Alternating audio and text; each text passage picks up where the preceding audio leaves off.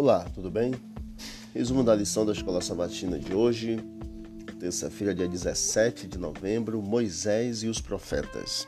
Em 2 Timóteo, capítulo 3, verso 14 a 17, nos fala que a Bíblia sagrada, os escritos servem para o ensino, para a repreensão, para a educação na justiça e nas boas obras.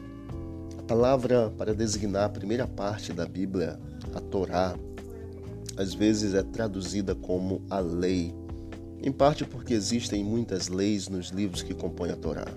Mas na realidade, Torá significa ensino ou instrução. Essa compreensão é muito diferente do que muitos pensam ser a essência da lei na Bíblia. É saber regras e regulamentos que devemos seguir para permanecer na graça de Deus. Em vez disso, a lei foi planejada como material de ensino que trata de como viver com sucesso e segurança no relacionamento de aliança que Deus pretendia ter conosco quando Ele nos criou. Os evangelhos eles estão repletos de materiais planejados para fins educacionais, especialmente nas parábolas de Jesus. Muitas cartas de Paulo começam com uma forte proclamação do Evangelho, mas terminam com material educacional, de suas práticas sobre a vida cotidiana para os cristãos.